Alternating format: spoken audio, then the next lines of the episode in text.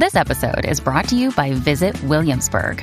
In Williamsburg, Virginia, there's never too much of a good thing. Whether you're a foodie, a golfer, a history buff, a shopaholic, an outdoor enthusiast, or a thrill seeker, you'll find what you came for here and more. So ask yourself, what is it you want? Discover Williamsburg and plan your trip at visitwilliamsburg.com.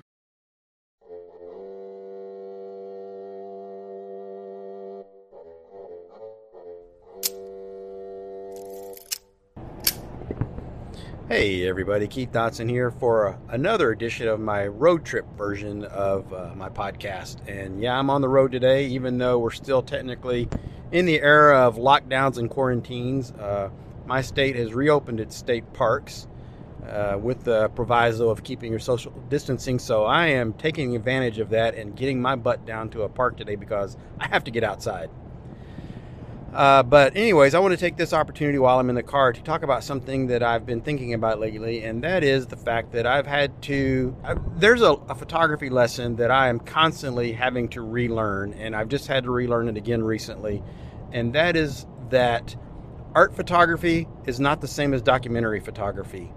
Uh, you do not have to faithfully recreate a scene or a subject to perfection in art photography. And I have fallen into a trap recently as my technique is evolving and as I'm learning and as I'm doing things, trying to improve, of trying to make sure my photographs are technically perfect. I'll focus stack to make sure that every detail is tack sharp. I'll make sure there's no fall off in the corners. I'll make sure that it can reproduce at 40 by 60 inches, sharp and beautiful and amazing and incredibly technically perfect but I've forgotten about the fact that you have to have emotion, you have to have soul. The hand of the creator has to be seen in that for it to be art.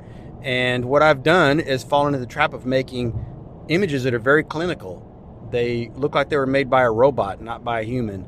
And instead of capturing emotion or beauty or atmosphere, I'm capturing detail and uh, I realize that I've made some really boring, uninteresting photos lately, albeit very technically nice. So I'm having to relearn that, relearn that lesson again, and I'm hoping that I can revisit some of the techniques I used to use to create artwork that move people. Get back into maybe a little more wabi sabi attitude, you know, the Japanese theory of beautifully imperfect uh, and try to get back to having artwork that has soul and artwork that looks like it was made by me and not made by a machine or a robot. Something to think about, everybody. Just a short uh, podcast episode this time, but I just wanted to get that out there and give you something to think about when you're making your images. Thanks for listening, everybody. Have a great day. Stay safe.